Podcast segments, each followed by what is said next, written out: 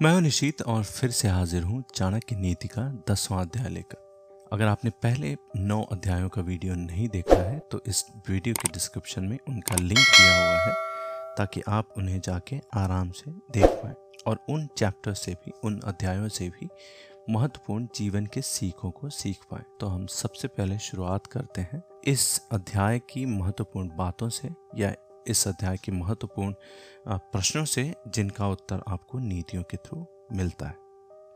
तो सबसे पहला प्रश्न है, वो है कि असली धनवान कौन और कौन हर प्रकार से निर्धन? क्या करने से आपकी सारी धन दौलत चली जाती? ऐसा क्या है जो भिखारी को राजा और राजा को भिखारी बना देती? और धरती पर मनुष्य के रूप में घूमने वाले पशु कौन है? कौन वास्तव में शक्तिशाली और क्यों हमें अपने मूल को बचाना चाहिए? इन महत्वपूर्ण प्रश्नों के अलावा भी इस अध्याय में कुछ अद्भुत और बेहतरीन नीतियाँ हैं जो आपको जीवन के अनमोल सीख सिखा सकती हैं, जिनका आप इस्तेमाल अपने पर्सनल और प्रोफेशनल दोनों कामों में या जीवन में कर सकते हैं। तो आइए शुरू करते हैं चाणक्य नीति के दसवें अध्याय के पहली नीति से। पहली नीति है कि जिसके पास धन नहीं है, वो गरीब नहीं वह तो असल में धनवान है, यदि उसके पास विद्या है।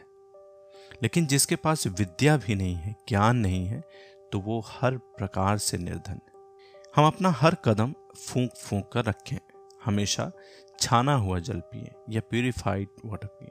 हम वही बात बोलें जो शास्त्र सम्मत है और हम काम भी वही करें जिसके बारे में हमने सावधानी पूर्वक सोच विचार किया हुआ है। तो जिसे अपनी इंद्रियों की तुष्टि चाहिए, वो विद्या अर्जन करने के सभी विचार भूल जाए। और जिसे ज्ञान चाहिए, वो अपने इंद्रियों की तुष्टि को भूल जाए। जो इंद्रिय विषयों में लगा है, उसे ज्ञान कैसा?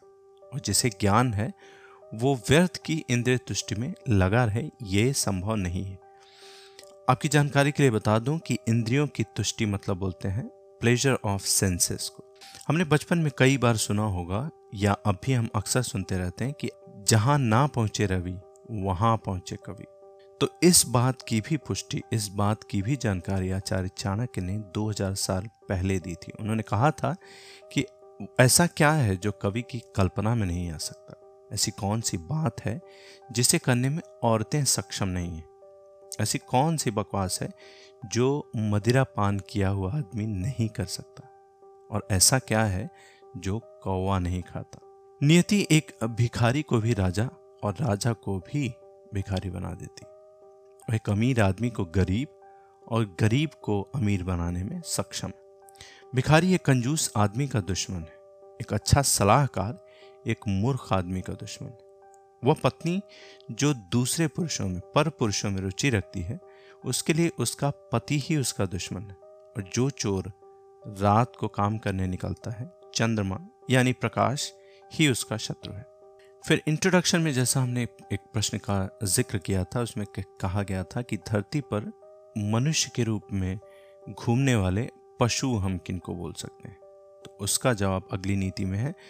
वो इस प्रकार है कि जिनके पास ये कुछ नहीं है, ये कुछ चीज़ें नहीं है वो लोग धरती पर मनुष्य के रूप में घूमने वाले पशु क्या है वे बातें? पहला है विद्या, दूसरा है तप, तपस्या, यानी साधना, तीसरा है ज्ञान, चौथा है अच्छा स्वभाव, पांचवा है अच्छे गुण और छठा है दया भाव या फिर कंपैशन जिसको हम बोलते हैं।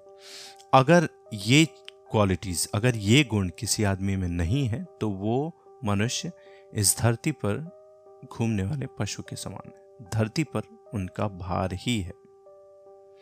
जिनका दिमाग खाली है, वो कोई उपदेश नहीं समझते। यदि बाँस को मलय पर्वत पर भी हम लगा दें तो भी उसमें से चंदन के गुण नहीं आते। जिसे अपनी कोई अकल नहीं, उसकी शास्त्र या फिर किताबें या फिर ज्ञान क्या भला कर पाएँगे? एक अंधे आदमी के लिए आईने की क्या ज़रूरत? एक बुरा आदमी कभी भी सुधर नहीं सकता। और अगर आप पीठ को या अपने शरीर के पृष्ठ भाग को चाहे जितना भी साफ़ कर लें, वो अन्य श्रेष्ठ भागों की बराबरी नहीं कर सकता अपने निकट संबंधियों का अपमान करने से जान जाती, दूसरों का अपमान करने से दौलत जाती, राजा का अपमान करने से सब कुछ चला जाता है और एक ब्राह्मण का अपमान करने से कुल का नाश हो जाता है। इंट्रोडक्शन में हमने जैसा बताया था कि क्या करने से आपकी सारी धन दौलत चली जाती है, ये नीति उसी बात को समझाती है, उसी बात को बताती है। अगली नीति कहती है कि यह बेहतर है कि आप जंगल में एक झाड़ के नीचे रहें, जहाँ बाघ और हाथी रहते हैं। उस जगह रहकर आप फल खाएँ और जलपान करें। आप घास पर सोएँ और पुराने पेड़ों की छाल पहने। लेकिन यदि आप निर्धन हो गए हैं या गरीब हो गए हैं तो अपने सगे संबंधियों के बीच बिल्कुल ना रहें। अगली नीति में आचार्य चाणक्य ब्राह्मणों के बारे में बताते हैं और कहते हैं कि ब्राह्मण एक वृक्ष के समान है। उसकी प्रार्थना ही उसका मूल है। वह जो वेदों का ज्ञान करता है, वही उसकी शाखाएँ हैं और वो जो पुण्य कर्म करता है, वही उसके पत्ते हैं। इसलिए उसे अपने मूल को बचाना चाहिए। यदि मूल ही नष्ट हो जाए तो ना तो शाखाएँ रहेंगी और ना ही पत्ते। फिर आचार्य चाणक्य यहाँ भगवान विष्णु की प्रशंसा करते हैं और उपासना बताते हैं। उनका कहना है कि, लक्ष्मी मेरी माता है, भगवान विष्णु मेरे पिता हैं और वैष्णव जन मेरे सगे संबंधी हैं और तीनों लोग मेरा देश है। फिर अगली नीति में भी आचार्य चाणक्य बताते हैं कि हमें अगर अपने हमारे अपने हमें छोड़कर चले भी जाते हैं तो हमें शोक नहीं करना चाहिए। क्यों नहीं करना चाहिए? वो इस नीति में बताया गया है कि रात्रि के समय कितने ही प्रकार के पंक्षी वृक्ष पर विश्राम करते हैं। और भोर होते ही सारे पंक्षी दसों दिशाओं में उड़ जाते हैं। इसलिए हम भला क्यों दुख करें? यदि हमारे अपने या सगे संबंधी हमें छोड़कर चले गए। फिर विद्या के बारे में इस अध्याय में भी आचार्य चाणक्य हमें इनलाइटन करते हैं, हमें जानकारी देते हैं। उनका कहना है, जिसके पास में विद्या है, वो शक्तिशाली, निर्बुद्ध पुरुष के पास क्या शक्ति हो सकती? एक छोटा सा खरगोश भी याद रखे चतुराई से मदमस्त हाथी तक को तालाब में गिरा देता है। अगली नीति में भी, जो कि इस अध्याय की आखिरी नीति है, उस नीति में भी आचार्य चाणक्य भगवान विष्णु की उपासना के शब्द कहते हैं। वे कहते हैं कि, हे विश्वंभर, तू सबका पालन करता है। मैं मेरे गुजारे की मतलब अपने गुजारे की चिंता क्यों करूँ, जब मेरा मन तेरी महिमा गाने में लगा हुआ है? आपके अनुग्रह के बिना एक माता की छाती से दूध तक नहीं बहता और शिशु का पालन भी नहीं हो सकता।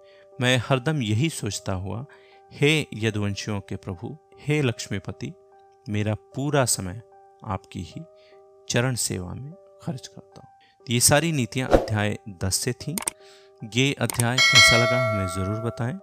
अगर आपको कोई प्रश्न है, अगर आपके मन में भी कोई सवाल है इस अध्याय से जुड़ा हुआ या फिर अन्य नौ अध्यायों से भी जुड़ा हुआ तो हमें ज़रूर बताएँ ताकि आपके प्रश्नों का उत्तर दे पाएँ।